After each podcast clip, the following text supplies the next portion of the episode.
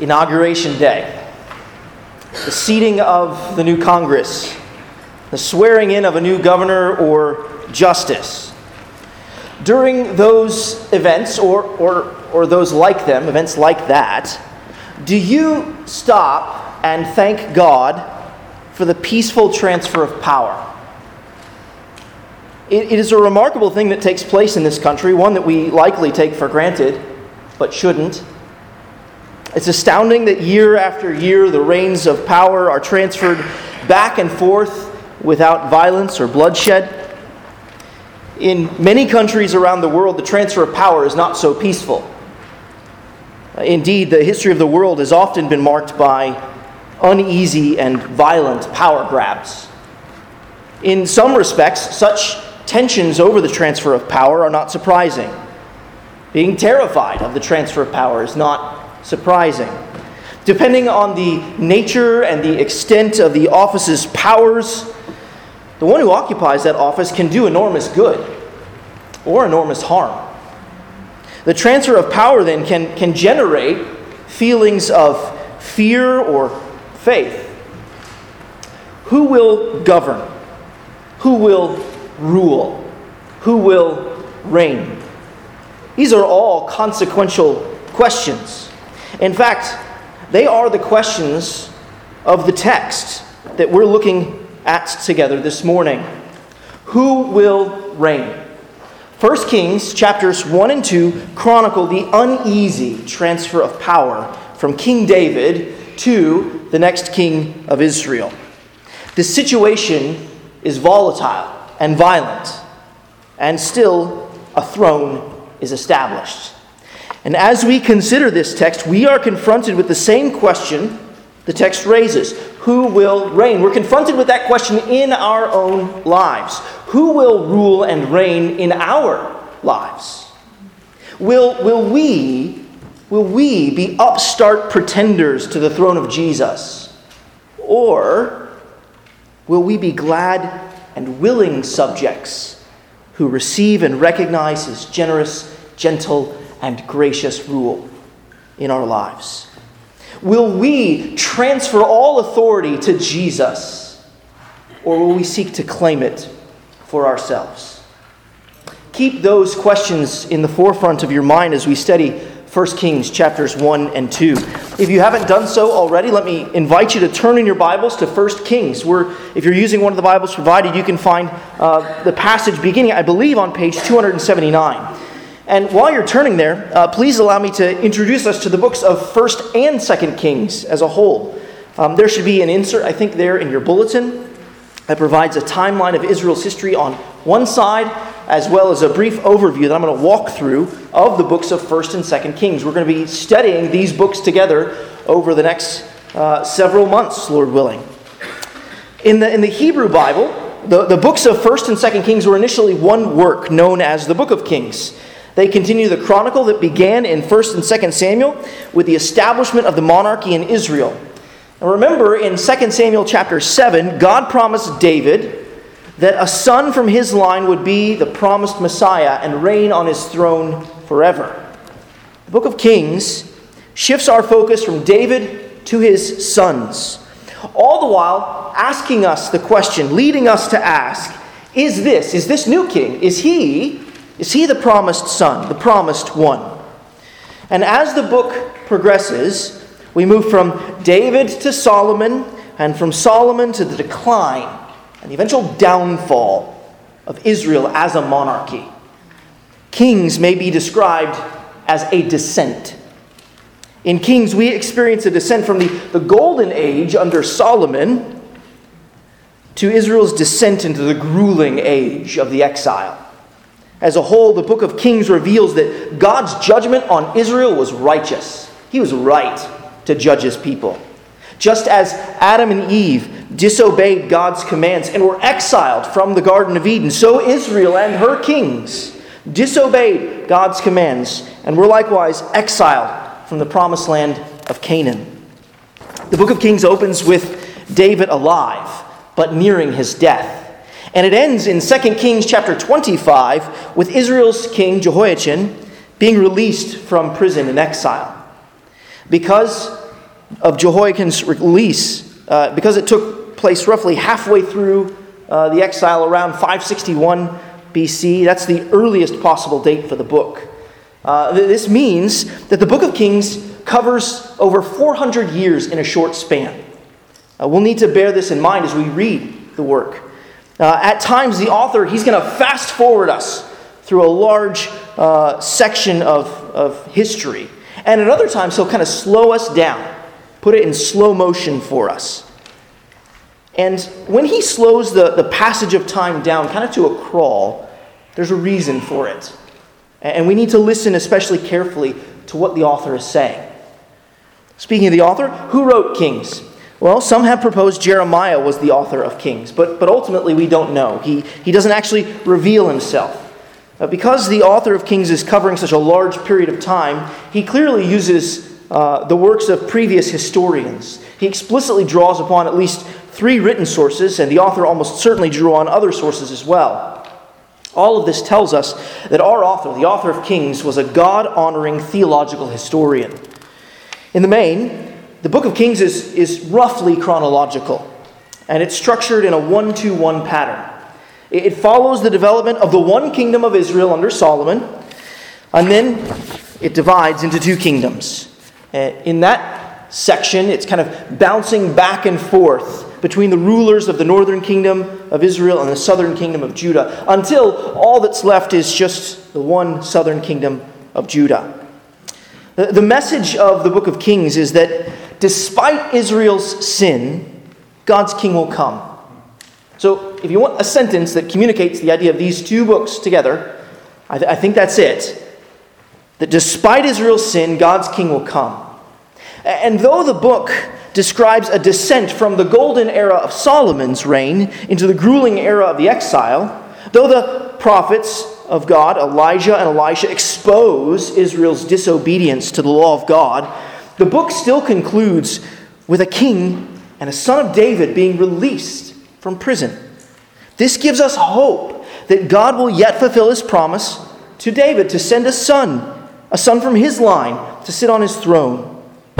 Though all seemed hopeless in the exile, and though God was fully justified in sending his people into exile, he has still not forsaken his promises to send a Messiah to his people. The first two chapters of uh, 1 Kings are concerned with the question who will reign. As David, as King David ages and begins to fade, two sons of David come into view, and we're left to wonder who's going to reign? Will the presumptuous son reign? Or will the promised son reign? Who will follow David on his throne? This is an important question, for God has promised David in 2 Samuel 7, as I've mentioned, verses 12 and 13, that he would raise up a son after him and establish his kingdom. There's the melody line of 1st and 2nd Kings. Who establishes the kingdom, God or man? We're going to study 1st and 2nd Kings under three headings the passing king, the presumptuous king, and the promised king. Let's begin with our first point the passing king. And as we do, take a look at the first four verses of 1st Kings. Beginning there in verse 1, chapter 1, verse 1. Now, King David was old and advanced in years, and although they covered him with clothes, he could not get warm. Therefore, his servants said to him, Let a young woman be sought for my lord the king, and let her wait on the king and be in his service. Let her lie in your arms, that my lord the king may be warm. So they sought for a beautiful young woman throughout all the territory of Israel, and found Abishag the Shunammite, and brought her to the king. The young woman was very beautiful, and she was of service to the king and attended him. But the king knew her not. The purpose of these verses is to underscore the need for a succession plan in Israel. David is fading away, he will soon die. Israel needs a new king and fast. Frankly, I suspect that all of us feel pretty icky about these verses. A beautiful young woman, woman by which the author almost certainly means a virgin, is brought to attend to David's needs, to lie with him, and to keep him warm. That activity requires a kind of closeness that is not appropriate for a man and woman who are not married. The author of Kings, he knows what we're tempted to think in this situation. He knows how this looks. A beautiful young virgin in the presence of a man who has been known for looking on beautiful young women and taking them as his own is suspect. While verse 4 clarifies that David did not know, which is to say that he was not intimate with Abishag the Shunammite, he has, the author has communicated this through a studied ambiguity. He doesn't clarify for us whether David was not intimate with her because he was too old or because he was righteous. The mere fact that the author does not clarify that David did not know her because he was righteous, it speaks volumes. The author has left the situation hazy, just as the situation of who will succeed David on the throne is hazy. Make no mistake, a woman made in the image of God is sinfully mistreated here. Maybe it wasn't David's plan but he didn't refuse when he should have. We may be tempted to look down on David, but if we're honest with ourselves, we too have been guilty of wanting and taking that which does not belong to us. Sadly, we, in large and in small ways, have used others for our own personal gain or pleasure. We must confess that this is sin, and we must repent of it, turning away from it and treating those made in God's image with dignity and care and love. David should have protected this young woman. This scene and the sin of our own hearts makes us long for a king who will protect us.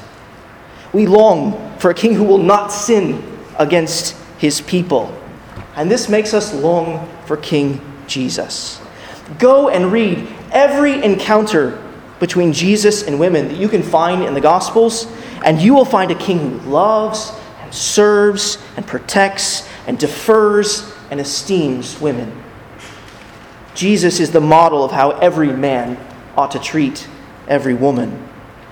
This is a concerning scene. It is concerning for purity and righteousness are not as crisp and clear as we would like. Still, this is a, a concerning scene at another level.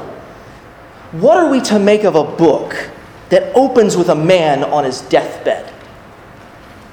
Right? On the one hand, that may not bode well for the remainder of the work. It is a dark scene. What kind of king will sit on David's throne?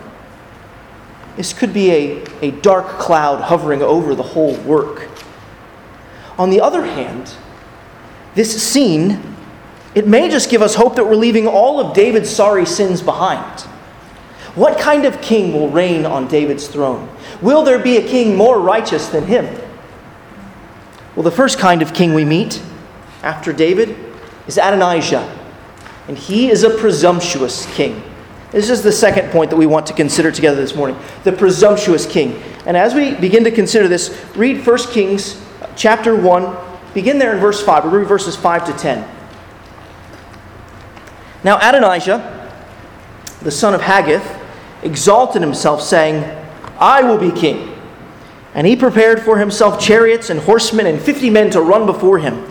His father had never at any time displeased him by asking, Why have you done thus and so? He was also a very handsome man, and he was born next after Absalom he conferred with Joab the son of Zeruiah and with Abiathar the priest. And they followed Adonijah and helped him. But Zadok the priest and Benaniah the son of Jehoiada and Nathan the prophet and Shimei and Rei and David's mighty men were not with Adonijah.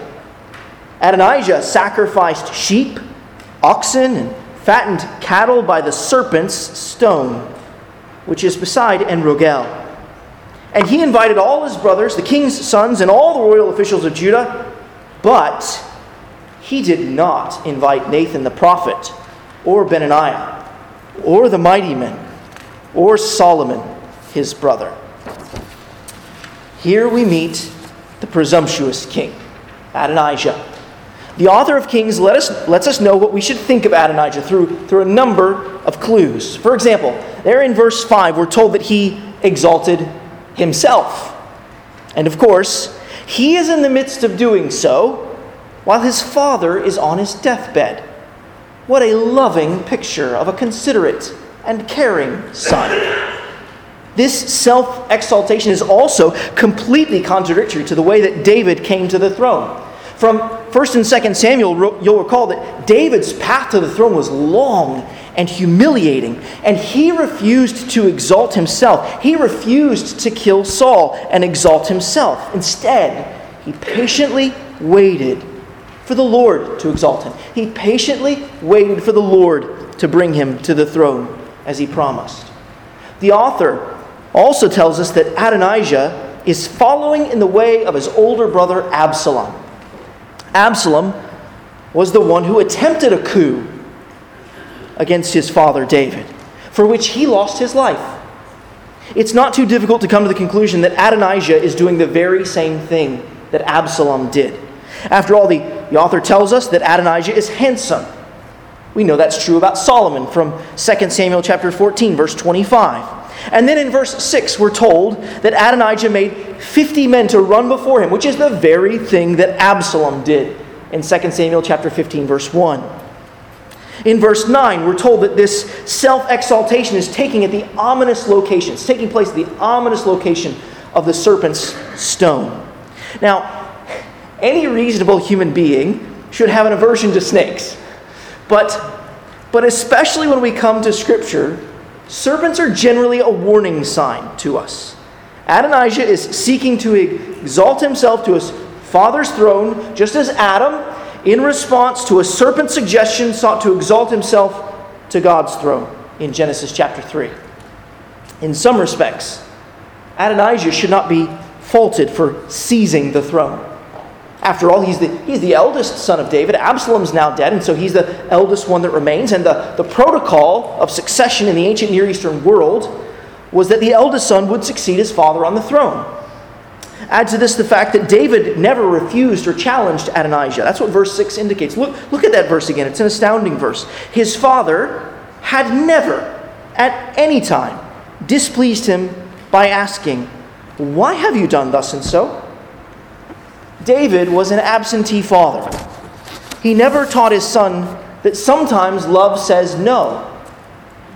Brothers in Christ, we who are fathers, let us learn from David's failure. David never checked his son. He never questioned Adonijah's, Adonijah's wisdom.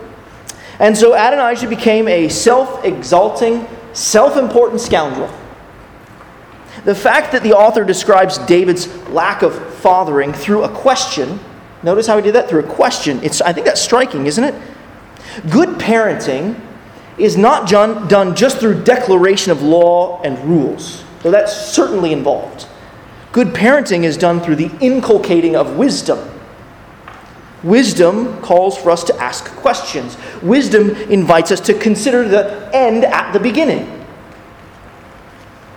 Mom and dad, because I said, isn't always enough. We need to teach our children how to think wisely. We need to ask questions to, to help our children think things through.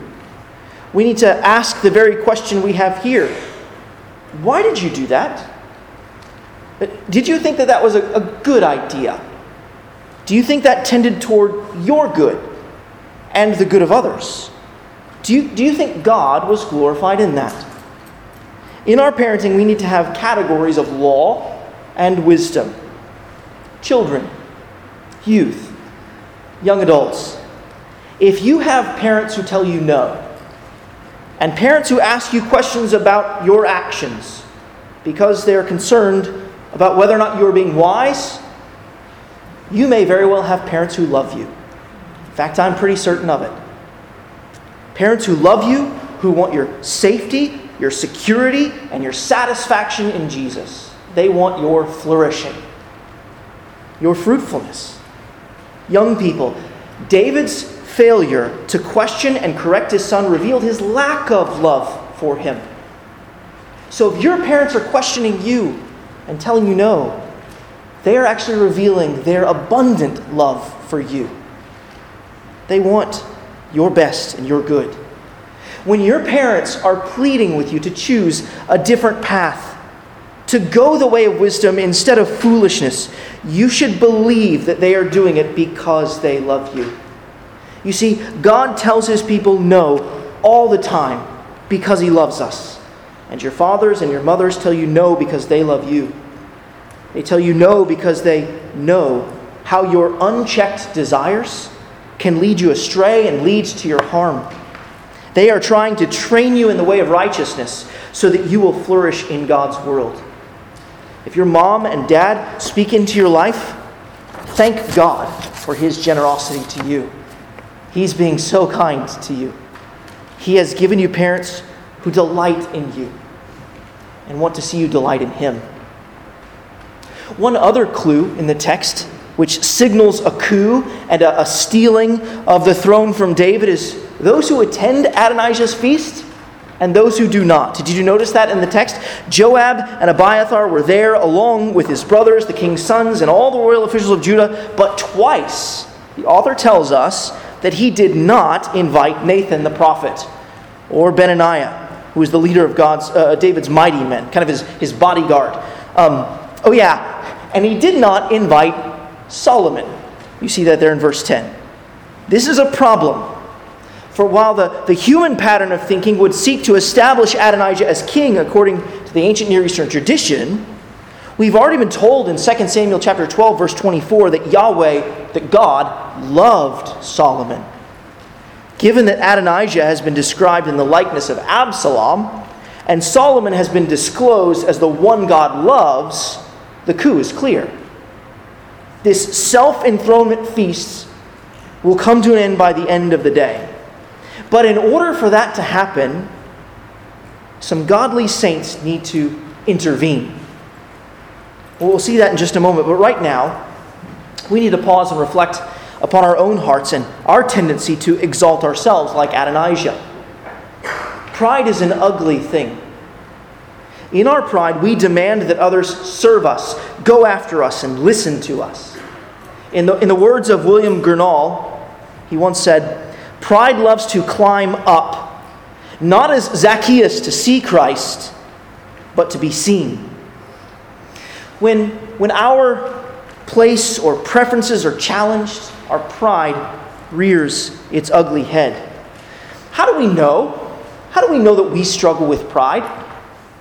Well, the first sign is that we're human. We all struggle with pride. But, but there are symptoms beyond that.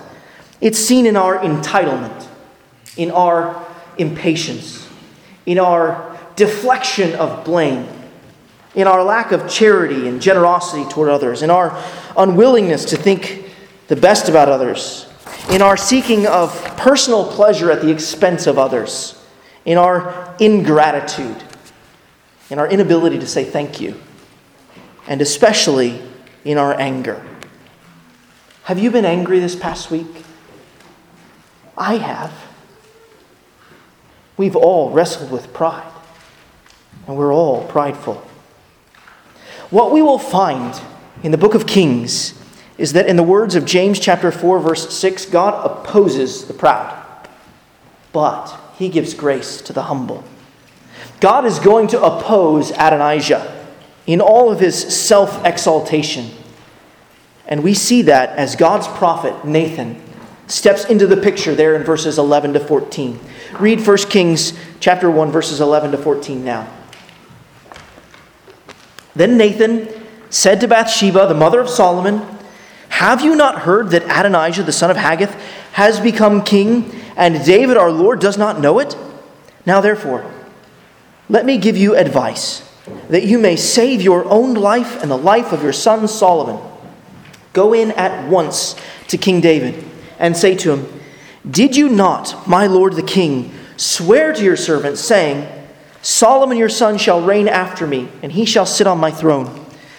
Why then is Adonijah king?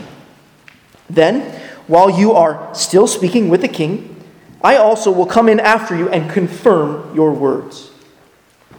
Nathan, godly Nathan, we see here, recognizes the peril, the great peril the promised King Solomon and his mother, Bathsheba, are in. Nathan devises a plan with Bathsheba to secure her safety and to secure Solomon's reign. One after the other, they will enter into David's presence, honor him as king, and ask him if he intends his son Adonijah to reign on the throne.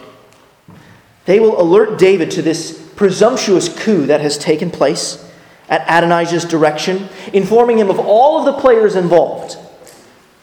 And respectfully, they will remind David of his promise to seat Solomon on his throne. This is what happens in verses 15 to 27. We're not going to read those verses, but I want us to skip ahead and see the outcome of uh, Nathan and Bathsheba's plan. This is where we get David's conclusion of the matter in verses 28 to 37. Take a look there at verse 28. We'll read to verse 37. Then King David answered, so all this has happened, right?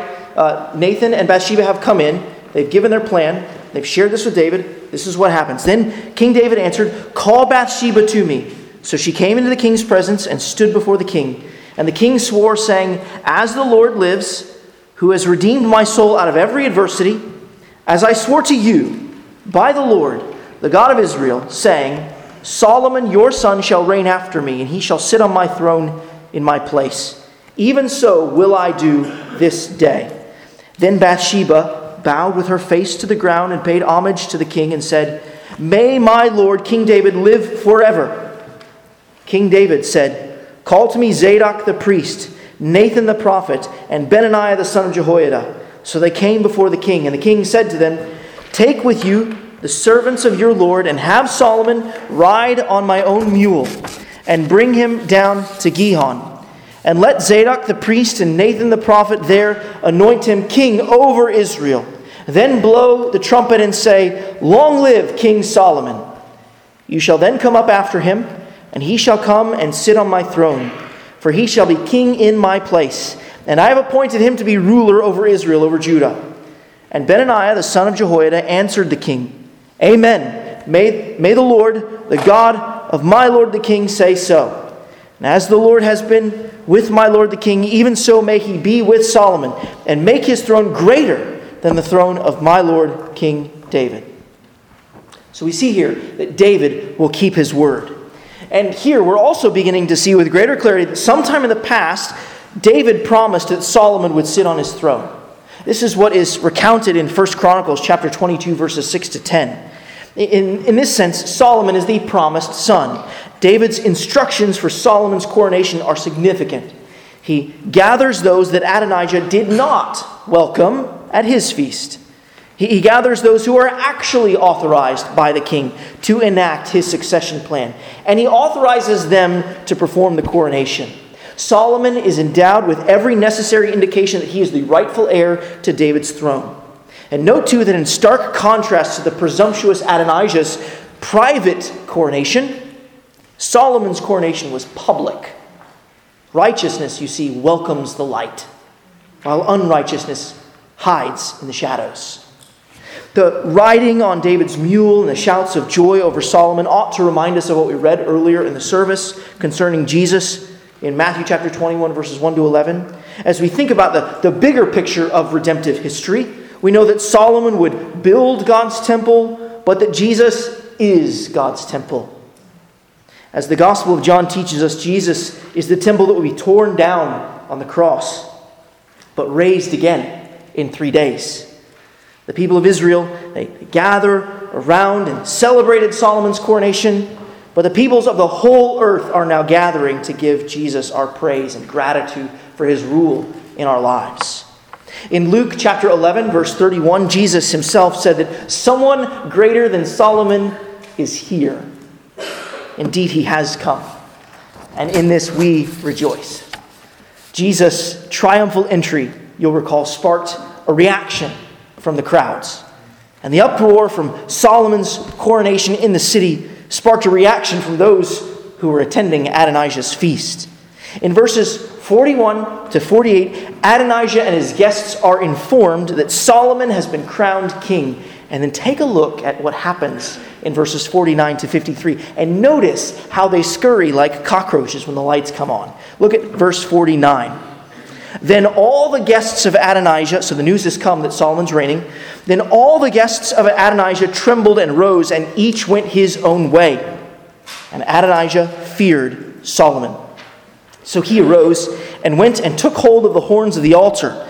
Then it was told Solomon, Behold, Adonijah fears King Solomon, for behold, he has laid hold of the horns of the altar, saying, Let King Solomon swear to me first that he will not put his servant to death with the sword. And Solomon said, If he will show himself a worthy man, not one of his hairs shall fall to the earth. But if wickedness is found in him, he shall die. So King Solomon sent, and they brought him down from the altar. And he came and paid homage to King Solomon. And Solomon said to him, Go to your house. I wonder, what do you see in Solomon's reply here? What do you see in Solomon's response to Adonijah, the presumptuous, self exalting king? Do you see mercy? The, the truth is that Adonijah deserved to be put to death for his rebellion against King David. He has attempted a coup, and yet Solomon, he, he, withhold, he withholds punishment. Do, do you see mercy in Solomon's response, his reply? Do you see generosity? Solomon doesn't send Adonijah to prison, he sends Adonijah home. This man deserves to be locked up in order to prevent this rebellion from being reignited. But instead, Solomon generously returns Adonijah to his house. There is a kind of generosity here that gives Adonijah the, the benefit of the doubt, the, the opportunity to choose a new course, to choose loyalty to the duly authorized, appointed, and anointed king. In Solomon's response, do you see faith? Do you see faith in God? Solomon did not exalt himself he had to have faith in God. Faith that, like his father David had, faith like David, that in due time Yahweh would raise him up to sit on the throne. In Solomon's response, do you see the makings of a gracious king? Do you see the bud that will come to full flower in Jesus Christ? Friends, the truth is, is that we have all exalted ourselves like Adam and like Adonijah we have all attempted a coup against the King of creation. We have decided that we will rule our own lives rather than thank God and live under His rule. And just as Adonijah was worthy of just judgment, so we are worthy of God's just judgment. But God has been merciful to us. He has not punished us as our sins deserve. Even more, God has been generous to us. God has not sent us to our own homes as Solomon sent Adonijah to his. No, God has said, Come into my home. Come be my child. Come be a part of my family. Come be my children. Come be my beloved. How has God shown us mercy and generosity and grace? Well, He has shown us mercy and generosity and grace. He has extended this invitation to us in and through His Son, the Lord Jesus Christ. The eternal Son of God, the true heir to David's throne, proved himself a worthy man by giving up his throne in heaven and taking flesh to himself in the person of Jesus. Jesus, the true heir to David's throne, proved himself a worthy man in the whole of his life by keeping God's law. He was without sin. Jesus, the final heir to David's throne, proved himself to be a worthy man by refusing to exalt himself and by taking the punishment for unworthy sinners like you and me in his death on the cross. Because of his gracious and obedient humiliation, God exalted him to the highest place and gave him the name that is above every name. Now, we answer God's generous invitation to, to come into His house and receive His mercy by turning from our sin, by turning from our disloyalty to His King, Jesus, and by trusting that His King, Jesus, is our King, that He lived for us and died for us and was raised from the grave for the forgiveness of our sins. So, friend, if you're here this morning, you're not a believer or follower of the Lord Jesus Christ, I want to hold out to you the invitation that God gives to you. Come into his home and family. Come and receive his mercy and grace and generosity and love. Come, turn from your sins, and come to the Lord Jesus Christ today in faith, and you will be saved. We've met the passing king, David. We've met the presumptuous king, Adonijah. We have even been introduced to the promised king, Solomon. We now need to take a closer look at the beginnings of his rule. This is our third point the promised king. And as we begin to consider more deeply the promised king, let's read David's instructions to Solomon as he assumes the throne. We're going to begin reading there uh, in 1 Kings chapter 2. Let me, let me read verses 1 to 11 for now. When David's time to die drew near, he commanded Solomon his son, saying, I am about to go the way of all the earth. Be strong and show yourself a man, and keep the charge of the Lord your God, walking in his ways and keeping his statutes, his commandments, his rules, and his testimonies, as it is written in the law of Moses, that you may prosper in all that you do and wherever you turn, that the Lord may establish his word that he spoke concerning me, saying, if your, sons pay, if your sons pay close attention to their way, to walk before me in faithfulness with all their heart and with all their soul, you shall not lack a man on the throne of Israel.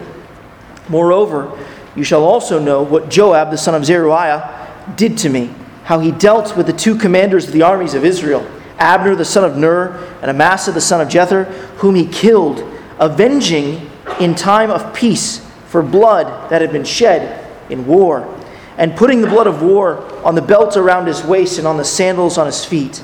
Act therefore according to your wisdom, but do not let his gray head go down to Sheol in peace but deal loyally with the sons of Barzillai, the Gileadite, and let them be among those who eat at your table. For with such loyalty they met me when I fled from Absalom your brother. And there is also with you Shimei, the son of Gera, the Benjaminite from Bahurim, who cursed me with a grievous curse on the day when I went to Mahanaim. But when he came down to meet me at the Jordan, I swore to him by the Lord, saying, I will not put you to death with the sword. Now, therefore, do not hold him guiltless, for you are a wise man. You will know what you ought to do to him, and you shall bring his gray head down with blood to Sheol. Then David slept with his fathers and was buried in the city of David. And the time that David reigned over Israel was forty years. He reigned seven years in Hebron and 33 years in Jerusalem. These verses, you'll see there, are framed by the prospect of David's death in verse 1 and by David's actual passing, his actual death there in verse 11. In between this frame, we find the final concerns of the king for his sons and his kingdom.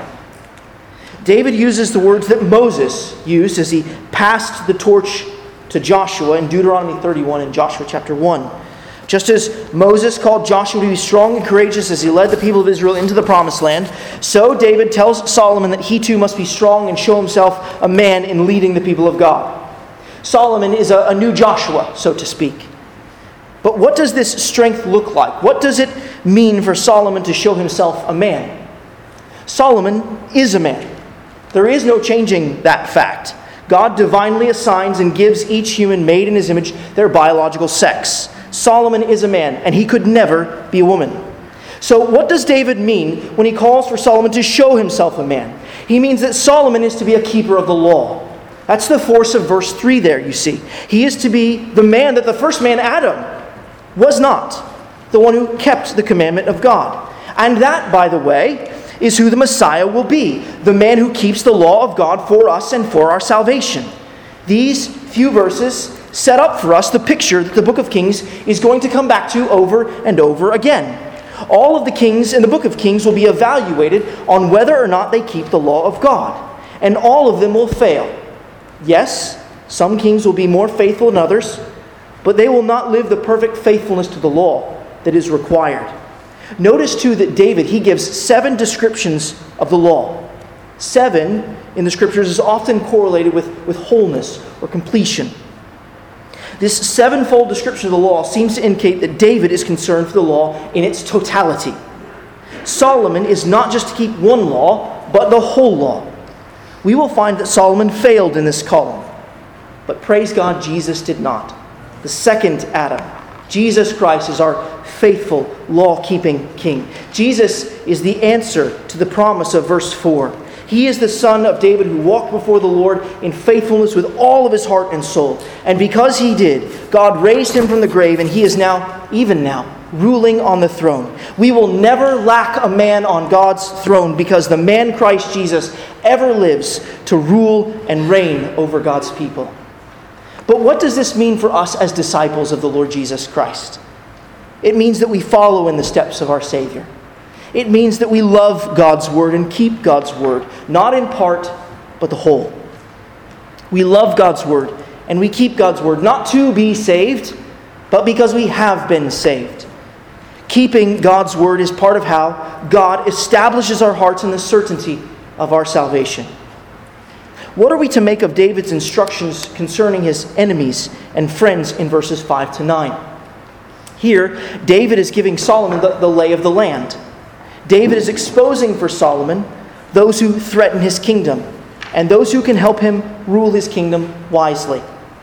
We may be tempted to think that David is a vengeful man when he's saying that Solomon needs to not let these men in their gray hair go down without the shedding of blood.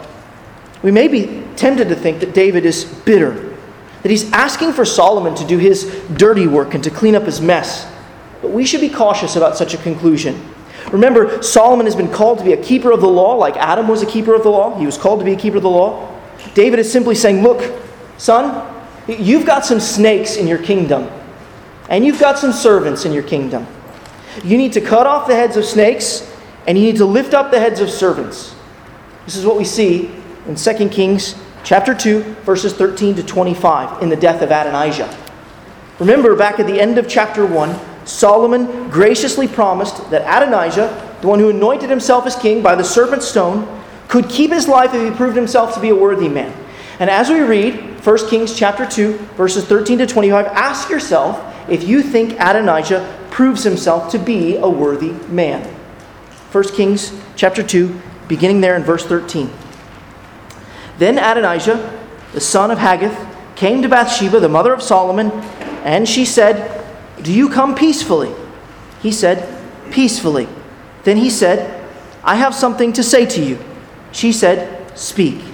He said, You know that the kingdom was mine, and that Israel, all Israel, fully expected me to reign.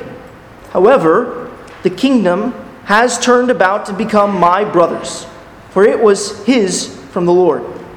And now I have one request to make of you. Do not refuse me. She said to him, Speak. And he said, Please ask King Solomon, he will not refuse you, to give me Abishag the Shunammite as my wife. Bathsheba said, Very well, I will speak for you to the king. So Bathsheba went to King Solomon to speak to him on behalf of Adonijah, and the king rose to meet her and bowed down to her. Then he sat on his throne and said, uh, uh and had a seat brought for the king's mother, and she sat on his right. Then she said, I have one small request to make of you. Do not refuse me. And the king said to her, Make your request, my mother, for I will not refuse you. She said, Let Abishag the Shunammite be given to Adonijah your brother as his wife. King Solomon answered his mother, And why do you ask Abishag the Shunammite for Adonijah? Ask for him the kingdom also, for he is my older brother, and on his side are Abiathar the priest and Joab the son of Zeruiah. Then King Solomon swore by the Lord, saying, God do so to, to me, and more also, if this word does not cost Adonijah his life. Now, therefore, as the king lives, who has established me and placed me on the throne of David my father, and who has made me a house and has promised, as he promised, Adonijah shall be put to death today. So King Solomon sent Benaiah the son of Jehoiada, and he struck him down, and he died. This episode discloses several important points to us. First, it does disclose for us that Solomon really was promised the throne. In 1 Kings chapter 1, we learn that David promised Bathsheba that Solomon would sit on the throne. But here in verse 24 of chapter 2, we, we see that the Lord promised to make Solomon a house. And that phrase is a reference back to 2 Samuel chapter 7, God's promise to establish David as a house, and it also picks up on what we mentioned earlier from 1 Chronicles chapter 22 verses 6 to 10. In that text the Lord spoke to David and communicated the message to Solomon. Look at verse 24 while I read, while you listen to 1 Chronicles chapter 22 verses 8 and 9. But the Lord, word of the Lord came to me saying, "You shall shed much blood, you have shed much blood and have waged great wars. You shall not build a house to my name because you have shed so much blood before me on the earth." Behold, a son shall be born to you, who you shall be, uh, who shall be a man of rest. I will give him rest from all his surrounding enemies. For his name shall be Solomon, and I will give peace and quiet to Israel in his days. Yahweh promised, Yahweh promised that he would make Solomon a house. That is a, a dynasty. And from verse 24, we are seeing that Solomon views himself in the line of God's promise to David. Now that he has been made a house, he needs to protect it, which is why his dealings with Adonijah are so important. Let's be clear about Adonijah's approach. Notice that he doesn't go through the law keeping man in order to ask for a wife. He slithers in like a serpent to the queen. He plays the telephone game. Adonijah asks Bathsheba if he may have Abishag as his wife. And, and do you remember how Abishag was described in chapter 1? You remember, in verse 3 of chapter, uh, of chapter 1, we were told that they sought a, a beautiful young woman. And in verse 4, it was confirmed that she was beautiful. In short, we have been told in the words of Genesis 3 that she was pleasing to the eye. Here is a snake in the kingdom, in the house, and Solomon needs to act. By asking for a woman from David's harem, Adonijah reveals that he still wants Solomon's seat. In 2 Samuel chapter 16, this is the kind of thing that emerged in Absalom when he, when Absalom was after David's throne, he made a play for David's harem. And what this reveals is that Adonijah still has eyes for the throne. He has revealed that he is not a worthy man. And so Solomon deals swiftly and severely with him. He strikes him down and crushes his presumptuous, self exalting, serpentine hopes. Solomon puts to death three more snakes, three more men in this chapter. Abiathar in verses 26 and 27, Joab in verses 28 to 35, and Shimei in verses 36 to 46. We're not going to read those episodes. Feel free to read them later this afternoon. But we do need to ask what is the purpose of all of this bloodshed? What is the purpose of all of this bloodshed? The purpose of this bloodshed is to establish and secure the kingdom. The deaths of these four men, Adonijah, Abiathar, Joab, and Shimei, are framed by verses 12 and 46. Take a look at 2 Kings chapter 2 verse 12. Verse 12. So Solomon sat on the throne of his father David and his kingdom was firmly established. Then what follows is Solomon puts those four men to death and look at how the chapter closes there in verse 46. Then the king commanded Benaiah, the son of Jehoiada, and he went out and struck him down and he died. So the kingdom was established in the hand of Solomon. Did you notice the word established appears in both of those verses? And did you remember that it appeared in Solomon's crucial confrontation with Adonijah there in verse 24? The kingdom was established in the hand of Solomon. It was established and would be established as Solomon kept God's law and kept rebels accountable. Who will reign? Is the overarching question of 1 Kings chapters 1 and 2. And the answer, of course, is that God's promised king, the king that God promised, will reign. That king is to be one who keeps God's law and keeps rebels accountable, to live righteously and to reign righteously. That is the purpose of human government to reward righteousness and to punish unrighteousness. Consider what the Apostle Paul says in Romans chapter 13, verses 3 and 4. For rulers are not a terror to good conduct, but to bad. Would you have no fear of the one who is in authority? Then do what is good and you will receive his approval. For he is God's servant for your good. But if you do no wrong, be afraid. Sorry, but if you do wrong, be afraid. For he does not bear the sword in vain. For he is the servant of God, an avenger who carries out God's wrath on the wrongdoer. Adonijah Abiathar, Joab, and Shimei all face the judgment of the king for unrighteousness. The final promised king, Jesus, he too will come in judgment.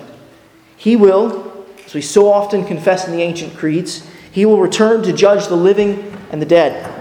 Jesus has told us this. Jesus said in Matthew chapter 25, When the Son of Man comes in glory, and all the angels with him, then he will sit on his glorious throne. Before him will be gathered all the nations, and he will separate people one from another as a shepherd separates the sheep from the goats. And he will place the sheep on his right, but the goats on his left. Then the king will say to those on his right, Come, you who are blessed by my Father, inherit the kingdom prepared for you from the foundation of the world. Then he will say to those on his left, Depart from me, you cursed, into the eternal fire, prepared for the devil and his angels. God's king, Jesus, lived righteously. He rules righteously, and he will judge unrighteousness. But we should not forget that just as Solomon offered mercy to Adonijah, so Jesus offers mercy to us.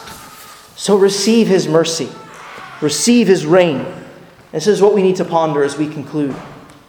Jesus is unlike the passing king. He ever lives to rule, defend, restrain, and conquer all of his and our enemies. Jesus is unlike the presumptuous king. He did not exalt himself. Instead, he humbled himself by being made under the law, undergoing the miseries of this life and the wrath of God in his cursed death on the cross. Jesus showed himself worthy of ruling us by becoming obedient to the point of death. And it was for that reason that God the Father exalted him. Jesus is like and unlike Solomon. Solomon was the promised king for that moment in Israel's era and history. But his righteous rule was but a type and shadow of the reality that was to come in full in Jesus Christ.